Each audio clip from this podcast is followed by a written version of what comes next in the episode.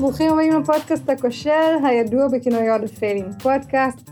יואב וילנר, כיף לנו שהצטרפת אלינו. אה, אז למי שלא מכיר את יואב, למרות שקשה לי להאמין אחרי הבאז התקשורתי האחרון, אבל אני אתן לכם בריף עליו. הוא יזם סדרתי, אתם אולי מכירים אותו מהסטארט-אפ הראשון והמוכר Ranky, מדבר על הגמד אה, הקטן שהיה מאוד מזוהה איתו. אה, הוא מהתקופה שעבד עם זוהר לבקוביץ' בסטארט-אפ להגנת הילדים ברשת L1ght, ואולי שמעתם, קשה לי להאמין שלא, על הסטארט-אפ האחרון שלו, אותו הוא אה, מייסד שותף ומנכ"ל, וולנאט, גם נגיע לדבר עליו. אז יואב, ברוכים הבאים לפודקאסט שלנו. היי, נעים להיות פה yet again. yet again. אז יואב, באמת, המסלול שלך הוא לא מסלול בהכרח סטנדרטי של יזמים. ספר לנו קצת איך הגעת לסטארט-אפ הראשון שלך. כן, אז אני נוהג לומר שהתחלתי את הקריירה שלי די בטעות, אה, ככה בלי בושה.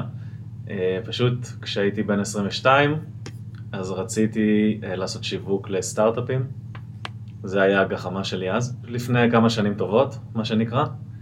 אז לא הרבה עשו את זה בארץ, והתחברתי לשחר, שהוא היה חבר שלי באותה תקופה מאיזושהי עבודת marketing שעשינו, לחברות גדולות יותר, שהן לא סטארט-אפים. ואז אנחנו נהיינו Ranky. אה, פשוט פנינו לחברות שראינו בגיק טיים שגייסו כסף, ופנינו אליהם, אמרנו להם, אנחנו יכולים לעשות לכם את השיווק, אם אתם מסתבכים בלמצוא CMO. לא ידענו הרבה, זאת האמת. כלומר, דיברנו יותר ממה שידענו לעשות, ובגלל זה גם היינו זולים באופן אה, אה, מטריד. והדבר הזה פשוט התגלגל, שבע שנים אחר כך, שזה מתי שאני עזבתי, כבר היינו החברה הכי גדולה בארץ, עם סניפים בניו יורק, בלונדון, 600 לקוחות והרבה עשרות עובדים. אז בוא נדבר על זה רגע, כי יזמים בשלב הראשון של הקריירה שלהם, כמו שאתה אומר, זה קרה לגמרי בטעות. אין לי ספק שעשיתם כמה טעויות בדרך או קבלת החלטות אה, שגויה בפרספקטיבה אחורה. יש איזה משהו שאתה זוכר מהתקופה הזאת, ועוד נדבר על כישלון שהיה לך בתקופה ההיא, אבל יש כזה טעויות, או, או אותך ואת שחר יושבים ואומרים, אוי fuck. היה לנו המון רגעי אוי fuck. אני חושב שהבאנו את העובדת הראשונה, בחורה ממש מקסימה שבדיוק עלתה מאנגליה, והייתה מתחום התוכן וה social. גם, גם הצענו לה תנאים נורא נמוכים יחסית, וגם רצינו שהיא תלמד מאיתנו כל מיני ערוצי שיווק אחרים, ונהיה כאילו אני ושחר, והיא תנהל את הפרויקטים ותתקשר עם הלקוחות. זה משהו כזה שלא לא אמור לקרות אצל בן אדם אחד, זה יותר מדי דברים. והיא אה, ממש לא שרדה. ישבנו אז במשרד שהוא היה בקומה מינוס אחד בנווה צדק, באיזה בניין, אה, עם מדבקה קטנה של רנקי הגמד כזה על הקיר, ואיזה שתי, אה, שני שולחנות. והיא הייתה באה בבוקר כל בוקר, ובגלל שזה היה בעצם מרתף של בניין, אז היא, היה לה מאבקים עם ג'וקים, עוד לפני שאנחנו הגענו למשרד. אני יכול לסכם את זה שהיה לה חוויה מאוד לא נעימה מארץ ישראל, בגללנו. אבל זה פשוט מסמל את זה שלא ידענו לנהל, לא ידענו לבנות צוות, והתחלנו להשתפשף ולבנות את זה כמו שצריך, רק מתוך הטעויות. שזה מעניין, וזה גם טוב שזיהיתם את זה אז, אבל באופן כללי שאתה מזהה את זה היום. סתם שאלה, היא נשארה בארץ או שזהו? וואו, הלוואי שמישהו תיקן לה את הרושם. הלוואי. אמ, אז באמת, רנקי הייתה תקופה נורא יפה, אבל אה, כשהתארחת אצלנו באירוע, דיברת גם על משהו שנחשב עבורך ככישלון בתקופה הזאת. רוצה לתת למאזינים שלנו תמונה קצת יותר גדולה על מה אני מדברת? כן, אז מאותו רגע של ג'וקים בקומת מרתף הזאת, פסט אה, פורוורד, שנתיים, שלוש, היינו החברה הכי דומיננטית בארץ ובעצם החלוצה של התחום, אה, שהיום יש ממנו המון חברות. וכשעבדנו עם כבר מאות חברות ומאות סטארט-אפים, אז גילינו שאת ישראל מיצינו מבחינתנו, וחשבנו מה יכול להיות היעד הבא. אה, למצוא מקום שיש בו ecosystem של סטארט-אפים כמו בארץ, בלי שמישהו קבע שם את הדבר הזה שנקרא סטארט-אפ marketing, והתבייתנו על אה, ניו יורק. אה, יש בניו יורק קהילה מדהימה של סטארט-אפים ויזמים ויזמיות ומשקיעים, וזה ממש אה, היה נראה לנו כמו כר פורה לזה. ומה שקרה בעצם, שהיה לנו יחסית קל בצורה מוזרה, כל מה שקרה פה בישראל. ומשום מה לא, לא, לא הערכנו נכון את האתגר בלעשות דבר כזה במדינה זרה. ובאמת, מה שדיברתי עליו באירוע שלכם, שאגב, היו שם איזה אלף איש או משהו. היו שם הרבה מאוד אנשים. וואו, יש לכם... היו שם הרבה מאוד אנשים, כן. קומיוניטי מטורף. אנחנו מאוד מתגעגעים. כן, כן, מטורף לגמרי. בכל מקרה, אני, אני נחתתי בניו יורק, ובלי בלי הרבה תכנון מקדים משום, מכל סוג, כאילו לא למצוא דירה לפני, אלא לגור במלון ולצפות למצוא דירה די מהר, זה לקח לי חודש למצוא דירה די מהר, והשקעתי את רוב הזמן בזה. לא לדאוג לנו לכל הפגישות לפני, כלומר להגיע ולחשוב שטוב, כולם פה ישראלים שירצו לעזור, אז כבר נצא איתם לבירה ונתזמן דברים הלאה. וזה גרם לזה שהפגישות הרציניות הנורמליות שהיו לי היו חודש וחצי בערך אחרי שנחתתי שם, שזה שריפה של זמן אה, לא טובה. וכסף. מלא כסף. אה, היה שם תנאים לא נוח, כאילו, ניסינו למצוא, אני ושחר ניסינו למצוא מה החודש הכי טוב לעבור לשם גם מבחינת מזג האוויר, ושהעיר תהיה פתוחה והכל יהיה זה. והצלחתי לנחות שם באחת הסופות הכי קשות שהיו שם באותה שנה, עם איזה מינוס עשר מעלות ושלג בכל מקום. כי מרפי? כי מרפי, וכשהשלג נמס אז טראמפ אה, נבחר, ואז כל ניו יורק נחסמה ואנשים הלכו עם לפידים וצעקו not my president. מפה לשם אני יכול להגיד לך שחודשיים מהרגע שנחתתי, אשכרה התחלתי לעבוד ולמצוא לנו את, ה, את הביזנס ולפתוח לנו את, ה, את המשרד. בסופו של דבר גרתי שם הרבה זמן יחסית, ל, ל, ל, ל, זה אפילו לא רילוקיישן, זה משהו בין טיסת business לרילוקיישן, משהו כזה באמצע. החזרנו את ההשקעה, לא, לא פתחנו שם ממש business ושוק כמו שרצינו. גילינו שהאמריקאים, החברות הגדולות, לא יעבדו עם חברת marketing שאין לה בניין איפשהו, באיזה avenue, וזה לא חברים שלהם מהקולג' וכל המאמצים שלנו היו לשווא. עם כל הטעויות האלה התבייתנו על אה, לונדון, ובלונדון הכל הלך מדהים. אז נחזור לזה לפני שנבין מה למדתם. אני רוצה להבין מה אתה, זאת אומרת, מה היה החלק שלך בכישלון? ברפלקציה האישית שלך, מה הדבר הזה שאתה עשית שהוביל לכישלון? תראי, אמ, הכישלון הוא אני. אני הייתי המנכ"ל של החברה, ושחר בתור ה-COO היה מאוד מאוד עסוק ב... בחברה הקיימת שהיא בארץ ויש לה המון המון דברים לעשות ביום יום.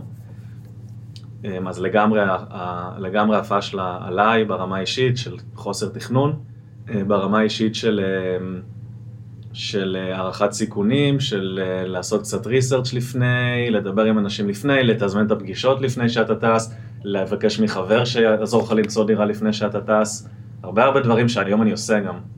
זאת אומרת, תכנון מקדים מישראל כבר? כן. זאת אומרת, וקבעתם לעצמכם יעדים? היה לכם KPIs ברורים לטיסה הזאת בכלל? אפילו לא אחד.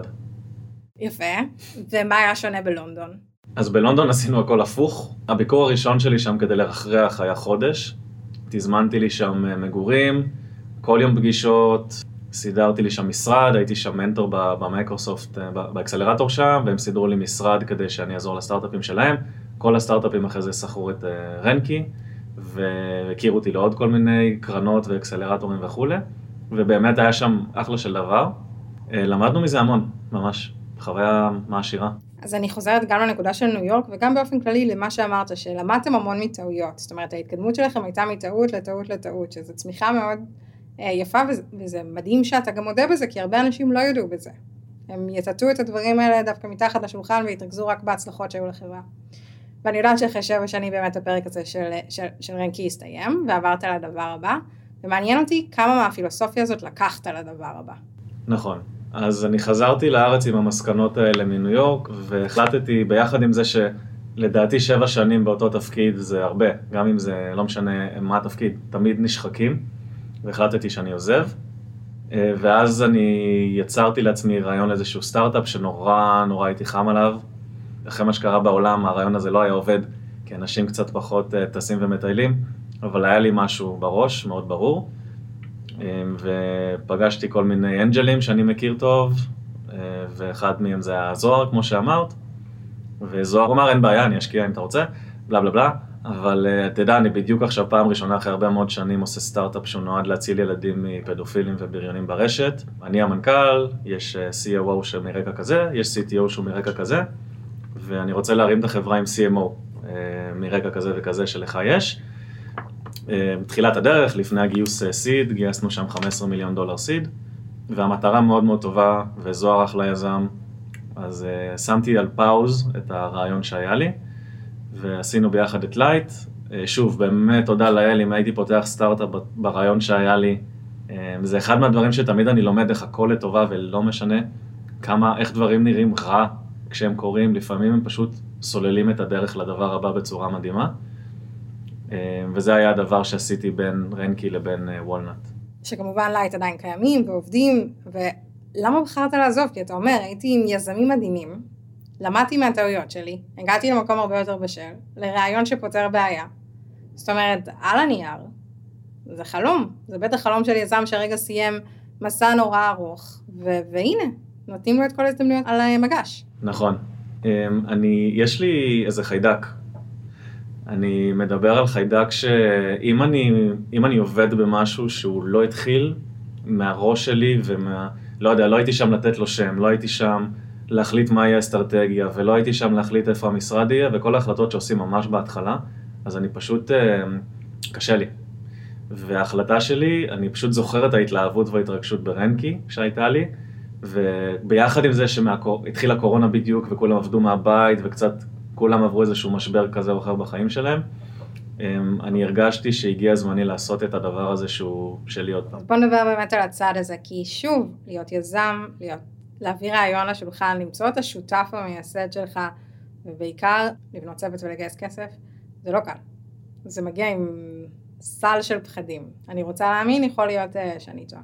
איך מקבלים את ההחלטה הזאת של קופצים למים עם רעיון, מה, מה עשית אחרת הפעם? זאת אומרת, היה את רנקי שקרה בטעות, ולזוהר ולצוות של אה, לייט הצטרפת. מה פה עשית כדי להבטיח, ושוב אתם בתחילת הדרך, אבל להבטיח את, ה, את ההקמה הנכונה יותר. נכון, אז אני חייב להודות באמת ב... אני כאילו כל יום מסתכל מחדש על מה שקרה בוולנט ב... אני לא יודע, שבעה חודשים, אה, תלוי מתי תשדר את הפרק, אבל נגיד שבעה חודשים החברה קיימת או שמונה. ברנקי, בגלל שהיו 600 ועוד נגיד כמה מאות שאני עזרתי להם בכל מיני פורמטים אחרים, אה, חלקם גדלו להיות יוניקורנים, חלקם קרסו אה, יפה, אז אני ראיתי המון המון מסלולים ותרחישים שקרו בסטארט-אפים, ומה שקורה אצלנו הוא מהיר בצורה מאוד מאוד אה, מפתיעה, כאילו גם אני וגם דני שותף שלי לפעמים כזה, אוקיי, זה, זה, זה קרה עכשיו? כאילו זה היה אמור לקרות עוד שנה, זה היה אמור לקרות עוד שנתיים.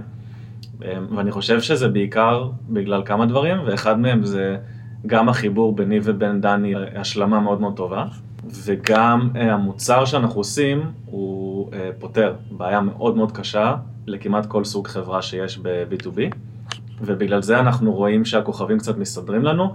כמו שאת אומרת, זו השנה הראשונה על ההיסטור, הכל יכול ליפול מחר, אבל כרגע ככה זה התחיל. אז בואו נדבר שנייה על דני, כי מחקרים הוכיחו בעולם ש... אחת הסיבות הנפוצות ביותר שסטארט-אפים נכשלים, זה בגלל שותפים. קשר בין שותפים, אי הסכמה וכולי. אתה ודני לא הכרתם לפני. אני ודני הכרנו דרך חברה משותפת שהם בכלל רצו לעשות סטארט-אפ, מישהי נורא מוכשרת, אמ, ודני הוא טכנולוג, הוא היה בשני אקזיטים, ואחרי זה עבד בכמה enterprise-ים בתפקיד בכיר. הוא עזב, והיא הייתה גם יזמת, עבדו על איזה רעיון, באיזה תחום שלדעתי הוא נורא משעמם, ואז היו שם כמה דברים שהם גילו על השוק, וזה לא משנה שהם לא, לא הולכים על הרעיון, וזאת מישהי שאני מכיר המון זמן, ואז, לא אמרתי את זה עוד להרבה אנשים, אבל כשעזבתי את לייט עשיתי לי טבלה. ובטבלה הזאת עשיתי לי שמות של אנשים שלדעתי יכולים איכשהו לקדם אותי לכיוון הדבר הבא, לא כי הם יהיו השותפים שלי, אלא כי אולי הם יעזרו לי לגבש את הרעיון, ייתנו לי איזה פידבק מהצד שלהם, אולי יש להם חבר בדיוק טכנולוג שמחפש לעשות סטארט-אפ, אנשים שהם כזה enablers. ועשיתי לי רשימה כזאת, צבעתי אותה בצבעים של רמזור, שזה לפני שרוני גמזו הפך את זה למשהו שהוא קול, cool, uh, וצבעתי לי מי לדעתי הכי רלוונטי וכולי, עשיתי לי שם איזה משהו קטן כזה, והיא הייתה אחד השמות שם, וכשדיברתי איתה אז היא בדיוק אמרה לי, נכון, יש לי חבר טכנולוג, לדעתי אתם תשלימו אחד את השני בצורה מדהימה. אה, והתחלנו, אה, אני ודני, לשבת ולגבש את הקונספט. ו- וכן, שמי, זה dating לכל דבר. זה בארץ יש תעשייה שלמה שאנשים, אה, לא כולם הם מכירים, אבל כמו כזה ממש dating, רק בין co-founders, וזה לא כיף. זה יותר מביך. זה נורא. אצלי נגיד, ה dating הזה היה עם CTO, עם כאילו, עם אנשים, עם טכנולוגים. זה גם ככה אנשים שלרוב הם קצת לא הכי חברתיים, אה, ואת יודעת. יש להם סיבה, כולם רוצים מהם משהו. את אומרת, הם חשדנים. ברור. לגמרי, נכון. הם אה, מצרך מאוד מאוד נדיר, והיה לי בנגלה הקודמת עם הרעיון הלא טוב שהיה לי לסטארט-אפ, שאני שמח שלא הרמתי, אה, חצי שנה עשיתי dating CTOs, למדתי מזה המון על מה אני מחפש ב-co-founder שלי, ו, ומה לדעתי יכול להתאים ומה לא, והרגשתי עם דני שיש פה משהו שהוא באמת אה, חיבור אה, מקצועי טוב, אישי טוב, שנינו רוצים לבנות חברה עצומה שאין לה סוף. את שנינו לא מעניין לבנות סטארט-אפ שהוא שנתיים, שלוש על הכביש ועושה אקוויהר לאיזה חברה אחרת, אנחנו באמת באנו פה לנסות ולעשות איזה רבולושן, מצב שניפול באותו גודל של, של פשלה, אבל, אבל כן, ככה זה התחיל. אז איך בעצם מבטיחים את זה? כי זה נשמע נורא טוב על הנייר. מה היו הדברים האלה ששמת לעצמך אצל החצי השני? מה חיפשת שיהיה בו, אם זה מקצועית או אישית, שאתה יודע שאתה צריך כ-CEO? כן, אמ, אני חושב שאני גיליתי בעיקר מה, מה dating CTOs הארוך שעשיתי לפני שנתיים. אני חושב שגיליתי כמה דברים באמת אישיותיים. קודם כל, מקצועית הוא חייב להיות טכנולוג על, ו product, ומישהו שהוביל צוותים, אסטרטגיה, ואני לא רוצה לבנות חברה עם מישהו שהוא יכול להיות גם אחד העובדים הראשונים שלנו, והוא יהיה מדהים וזה, אבל הוא לא בא מרקע של יזמות. יהיה לי שם אתגרים איתו, שאין זמן אליהם בסטארט-אפ. כאילו סטארט-אפ בשנייה שהוא עולה לאוויר הוא מתחיל להתחמצן, כמו כל, אה, כמו כל דבר טוב בחיים, ואו שמתפוצצים איתו או שכלום. ואני שמחתי שבאמת פגשתי מישהו שהוא בא מרקע כזה של יזם, הוא גם היה מנכ"ל של, של הסטארט-אפ האחרון שלו שנמכר.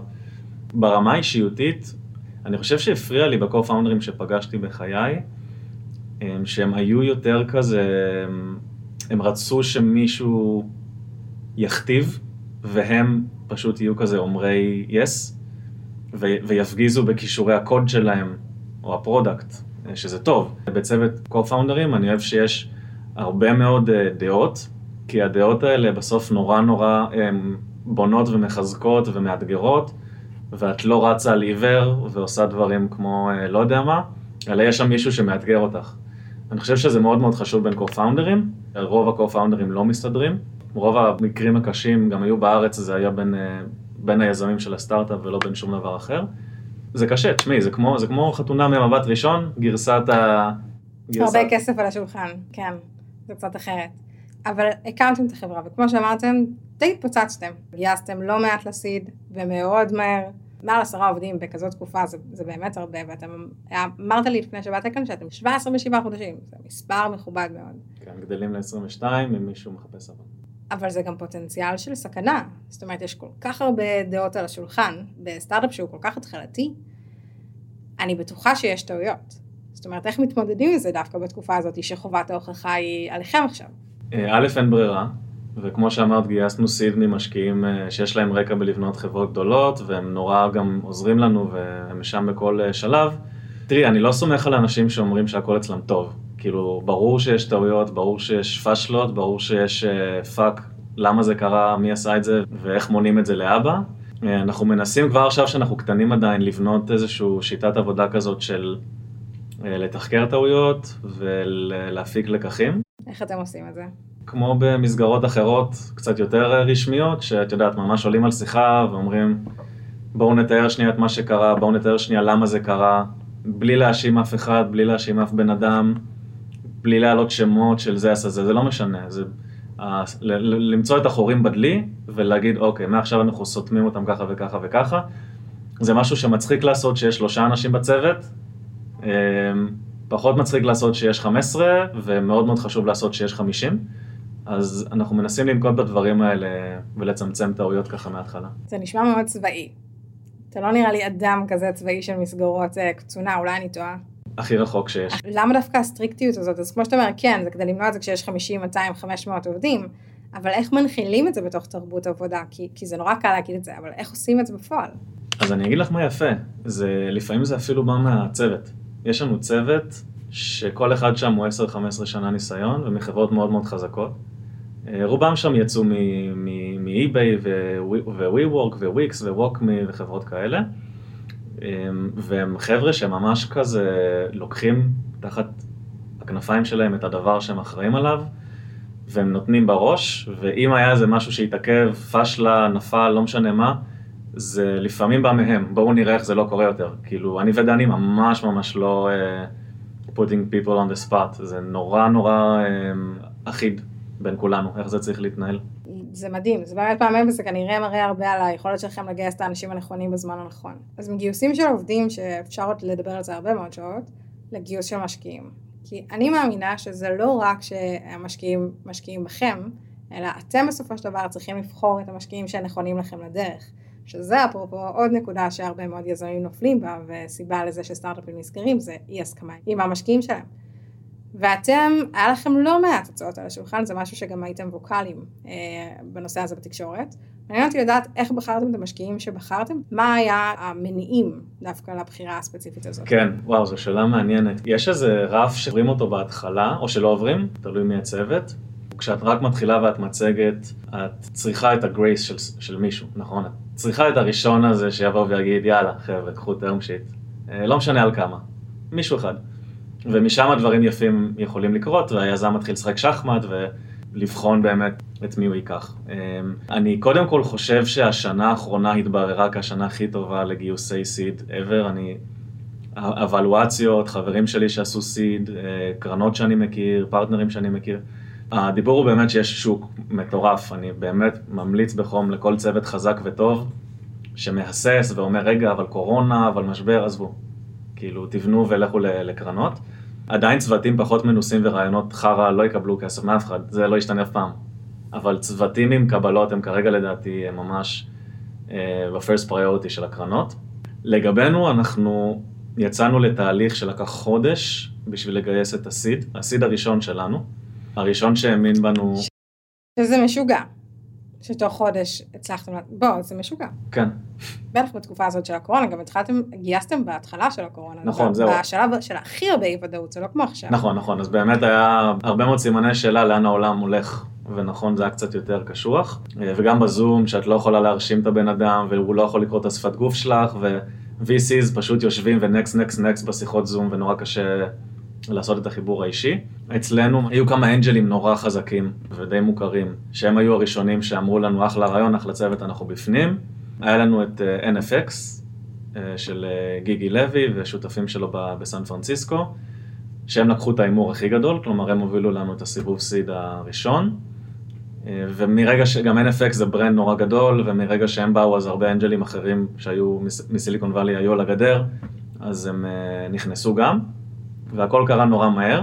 אני חייב להגיד גם ש-NFX בזמן המשבר דווקא עשו תהליך מזורז, מי שזוכר היו לזה כל מיני כתבות, ודווקא הם אמרו כל הקרנות האחרות הצטמצמו, אנחנו ניתן ליזמים את הכסף תוך אה, שלושה שבועות מהרגע שדיברו איתנו, שזה לדעתי היה מטורף. אני לא חושב שהיינו חלק מהמסלול הזה, אבל כאילו, זה משהו שהם אה, דגל, אה, דגלו בו.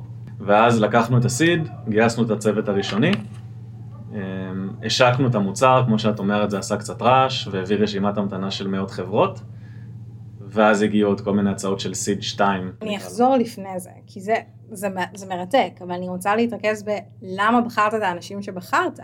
הרי היה לכם הצעות על השולחן, ושוב, לא לקחת את ההצעה הראשונה. אבל מה היה בגיגי, מה היה ב-NFX כגוף, מה היה במשקיעים האחרים שלכם, שהיה שונה מהשאר והתאים לכם ב-DNA, והחלטתם לקחת עליהם את הסיכון, כי, כי זה גם, זה גם היה מאוד קצר, אז גם מהצד שלך זה... אין הרבה זמן לחשוב. נכון, גם לי וגם לדני, זה כאילו היה כל מה שעשינו באותו חודש, והמאה אחוז שלנו היה 300, והצלחנו לעשות הרבה החלטות בזמן קצר, פלוס זה שהיה סגר ועוצר של 100 מטר, ואי אפשר היה לזוז מהבית, וזה ליטרלי זה כל מה שעשינו. אז הצלחנו לעשות הרבה מאוד חשיבה שהיה לוקח לנו יותר זמן, עשינו אותה יחסית מהר. נכון, היו לנו הרבה הצעות, ואני חושב שגיגי לוי הוא היה no brainer בשבילנו, אה, מהניסיון שלו, מהקשרים שלו, אה, מהזמינות. אה, את מדברת עם הבן אדם רבע שעה, את מבינה שהוא ראה כל כך הרבה, וה, והטיפים, זה מה שבונה חברה בשלב סיד. אנחנו לא צריכים שום דבר ש-VCs מבטיחים כ-value, חוץ מהדברים הנורא נורא בסיסיים האלה שיש ב-NFX. וזה היה בשבילנו אה, ממש החלטה יחסית קלה. אה, בסיד 2 שלנו, אז היו קצת יותר הצעות, והלכנו עם קרן שנקראת A Capital, שנמצאת בסיליקון וואלי, הם כולם שם יצאו מקרן שנקראת אנדריסן הורוביץ, וגם שם היו אנג'לים שהם נורא נורא אה, רלוונטיים לנו, כאילו אחד היה סמנכ"ל סיילס בגיט-האב, אחת החברות הכי גדולות בעולם, ואנחנו חברה של sales automation, אז הוא נורא עוזר לנו במוצר. אחד אחר היה שותף ב-Y Combinator, באקסלרטור, אה, אז הוא עוזר לנו מכל מיני דברים שהוא ראה. אה, אחד היה העובדים הראשונים בפייסבוק ואובר, הוא ראה דברים. גיבשנו צוות שאנחנו מאוד אה, מעריכים. אז אני אשאל אותך דווקא מהמקום השני של, גם כי אתה יזם מנוסה כבר, וגם בסטארט-אפ הזה, יש לכם הרבה משקיעים בסופו של דבר, זה אומר שאתה צריך לענות להרבה אנשים באיזושהי צורה, ו board. איך מתקשרים להם כשדברים לא עובדים? כי הכי קל זה לתקשר כשהכל עובד, אבל איך מתקשרים להם את הטעויות האלה שאתה אומר שקורות? יש תמיד איזה אחוז קטן של משקיעים שאת נורא קרובה אליו, והוא איתך בוואטסאפ, והוא יודע as, as it happens על דברים שקורים. וגם זה לא דרמטי כל כך, כי הוא יודע את התמונה הגדולה כל הזמן. נכון. ה-80 אחוז האחרים, שזה באמת כל היותר אה, משקיעים הקצת יותר קטנים, אנג'לים, המייקרו VCs, כל אלה, הם כנראה יקבלו מהיזם עדכון של פעם בחודש, חודשיים או רבעון, לא משנה מה הם סגרו. אמ, ואני הייתי ממליץ לעשות, אני הייתי ממליץ לפאונדר, למנכ"ל, מנכ"לית, אמ, לא לשלוח שליחים, כלומר לעשות איזה מייל במיוחד לאותם אנשים, ולהגיד להם היי מה המצב, סמיילי, הנה משהו שקרה השבוע, הנה אנחנו מתקנים את זה. זה גם לא לחכות לחודש, זה מה שאתה אומר? כן, זה יהיה נורא מטופש לשלוח סיכום חודשי כזה בפורמט של הנה כל מה שטוב, ובסוף להגיד, אגב, היה אסון שקרה החודש, ולא הספקנו להגיד לכם עוד. הייתי, הייתי גם עושה את זה אינדיבידואלי, כאילו לא שולח את זה ב-BCC לכל המשקיעים, יושב, עושה 10, 12, 15, לא משנה כמה contacts, כותב להם היי זה וזה, הנה משהו שקרה, טופל, נעדכן. סתם שאלה שמעניינת אותי מתוך מה שאנחנו אומרים, למה בכלל החלטת להיות יזם? זה עולם כזה מסוכן. לגמרי. פתאום אני כזה אומרת לעצמי, זה, זה הסטארט-אפ השלישי שלך. נראה שיהיה לך גם רביעי וחמישי באיזשהו שלב בחיים. זאת אומרת, אתה אומר, הצטרפתי לסטארט-אפ כשותף וזה לא הספיק לי. הייתי צריך להקים אותו בעצמי. אז מה יש בדבר הזה? מה יש ביזמות בסיכון הזה שגורם לך להגיד, אני בפנים וזה מי שאני? וואו. אני מנסה לברוח מתשובות קיצ'יות שכל יזם יגיד, של כזה, זה... זה בדם שלי. כן, זה לא, אני לא יודע שום דבר אחר. אמ, אבל אני לא יודע שום דבר אחר. אני מכור לזה. זה מלא אדרנלין, זה כאילו למתוח את הגבולות שלך בכל כך הרבה דברים. בהתחלה, לפני שאת מביאה את הצוות הראשוני, את יודעת מה מנכ"ל עושה? בדיוק, יש איזה יזם מנכ"ל עכשיו שכתב איזה כתבה לכלכליסטים, איזה משהו מצחיק כזה, שמשעמם לו להיות מנכ"ל של סטארט-אפ חדש, כי עוד אין מספיק צוות בשביל שיהיה לו עבודה, אז הוא יושב ורואה את המפתחים עושים את ה-MVP ומשתעמם. אבל אצלי היה משהו אחר, אצלי את יודעת, את עושה את האופרציה, את עושה את ה-HR, את עושה את הראיית חשבון, את אה, מגייסת את העובדים ואת קונה את הנספרסו, ו- ואת מותחת את הגבול שלך, ואז את מביאה ואת בונה צוותים, ואת... זה, לדעתי זה תהליך מדהים, אה, זה מטורף בעיניי לחשוב על רעיון, וששנה, שנתיים אחרי זה הוא יכול לפרנס עשרות אנשים. כאילו זה, זה רק בסטארט-אפים יכול לקרות, וזה ממש בלתי נתפס בשביל, בשבילי שזה קורה. אה, וזה הרבה דברים שאין ב, בהרבה מקצועות. ואת צודקת, באמת שהרוב נכשלים, באמת שהכתבות בעיתון אה, מציירות תמונה לא נכונה, וזה חיים מאוד מאוד קשים, אבל מי שבאמת מכור לזה, אני לא חושב שהוא ישרוד משהו אחר. אנחנו בכל זאת fuck up, אז אני אשאל אותך את השאלה הברורה מאליו, אבל אתה לא מת מפחד מהנפילה, רוב הסטארט-אפים נכשלים. הסיכויים לא לטובתך. אין, אין בך פחד? יש. ומה עושים איתו? שותים מים. תראי, הפחד הזה, אני חושב שהוא... הרי כמו שאת אומרת, סטארט-אפ הוא נגד, אה, הוא נגד כוחות הטבע. אמ, כאילו, אני חושב ש... מי זה היה? אני חושב שהמנכ"ל של נטפליקס אמר שלהצליח בסטארט-אפ זה, זה לקפוץ ממטוס ולהצליח לתפוס איזושהי ציפור. בערך פחות או יותר אותו יחסיות. ו, ומה זה הדברים האלה שמפילים אותך? אמ, זה מתחרים.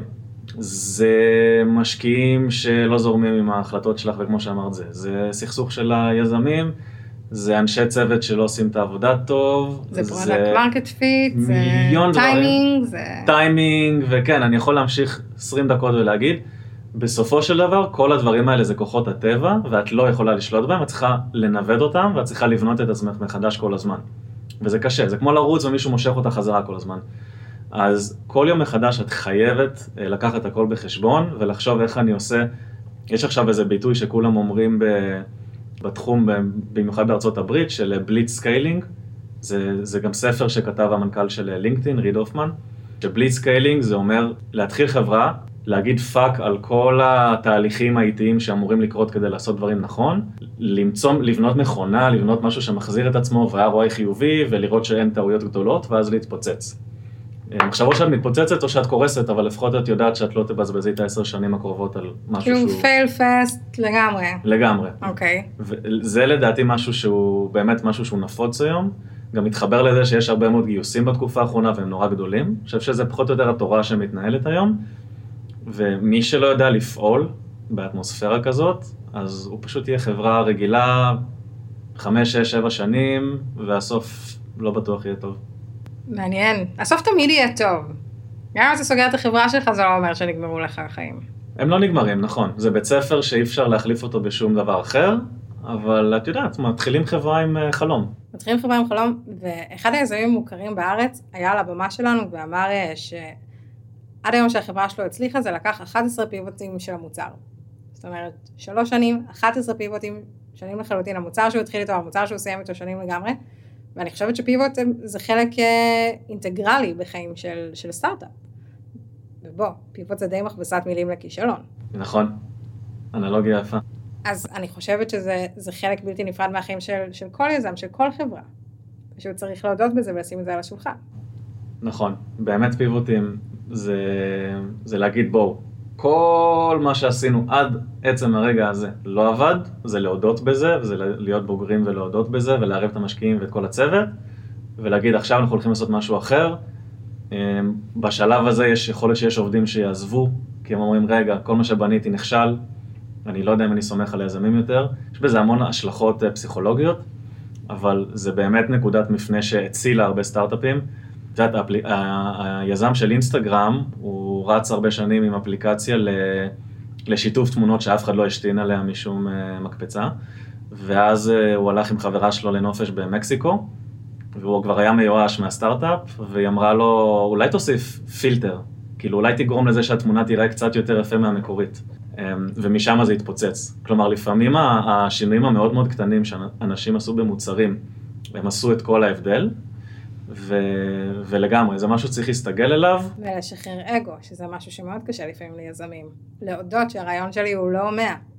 הוא לא מאה. נכון. זאת אומרת, הפידבק מבחוץ הוא, הוא רלוונטי.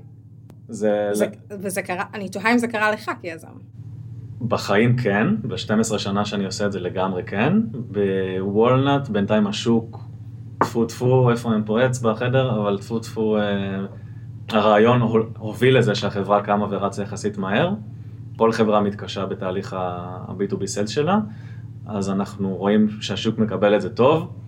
אם עוד שנה וחצי, שנתיים השוק יגידו לנו, ניסינו, חשבנו, זה לא עובד בסוף, אני חושב שאני ודני נחזור לדרוינג בורד לגמרי. מה שמעניין בסטארט-אפ שלך, ולא דיברנו על מה אתם עושים, אה, שהוא בעצם סוג של אה, מתקן כישלונות. כאילו, אם אני מקבילה את זה למה שאנחנו מדברים פה עכשיו. כי מה שאתם בניתם, ותפרט על זה עוד רגע ב-30 מילים כזה, אמ, זה בעצם פלטפורמה שכל אה, חברה יכולה לקחת ולייצר סביבת דמו שהיא אידיאלית ללקוח שמציגים לה. ואתה אמרת שהסיבה שבאמת בניתם את זה באחד הרעיונות זה כי חברות נופלות שם. נופלות שם, שזה נקודת כישלון מאוד חזקה. אז תספר לנו קצת מה אתם עושים ואיך אתם בעצם פותרים את הכישלונות האלה של החברה. כן, מה שנקרא נצא לפרסומות. ממש ככה.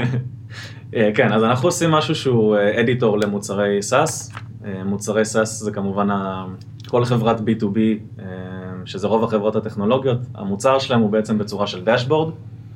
עכשיו יש חברות בעולם שהן אדיטור, כמו נגיד וויקס, אדיטור של אתרים, שגורם לך לא להיות תלויה באף מפתח ומעצב.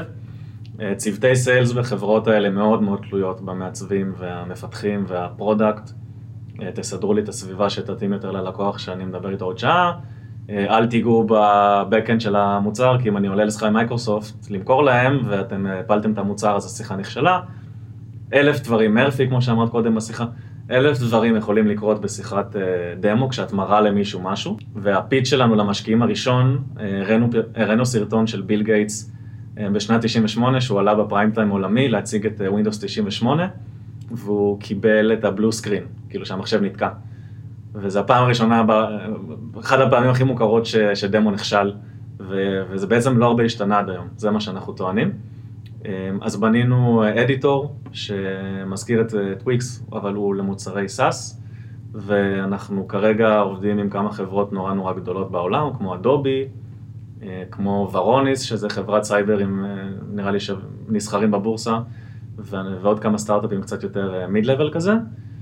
ואנחנו מתמודדים עם רשימת, לא, כאילו זה טוב, כן? אבל מתמודדים עם onboarding מתוך רשימה של אה, מאות חברות. שזה מדהים, זה מדהים והמון המון שאפו על זה, באמת, אה, אני אמחא לך כפיים, אבל לא ישמעו את זה טוב, זה לא יעבור בסם.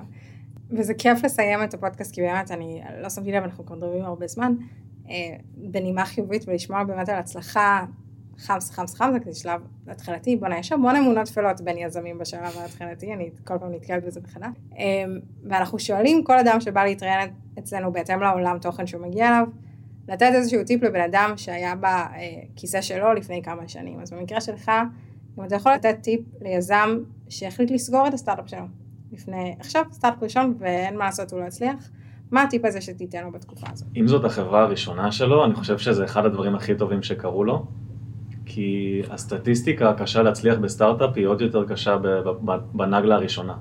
שם לא הרוב מצליחים, אז אני חושב שהוא קיבל את המקפצה בדיוק שהוא היה צריך בשביל הדבר הבא, והוא למד כל כך הרבה על ההיירינג לא נכון, ועל ממי לא לגייס, ועל יחסים בין היזמים, ועל אה, את הכל, הוא פשוט למד את הכל, והדבר הבא שהוא יעשה מחכה לו, וזה פשוט יהיה נקי מהטעויות הנוראיות שהוא עושה לפני, יהיה בזה טעויות משלו, אבל הוא מגיע לזה, הוא מגדיל לזה עם הרבה יותר סיכוי להצליח, כנראה שיהיה לו קצת יותר כיף, ותפאדל, תהנה. אז לא, לא להיכשל עוד פעם, או יותר נכון, לפחות ללמוד ממה שעשית. לשמוח מהפעם הראשונה הזאת שנכשלה.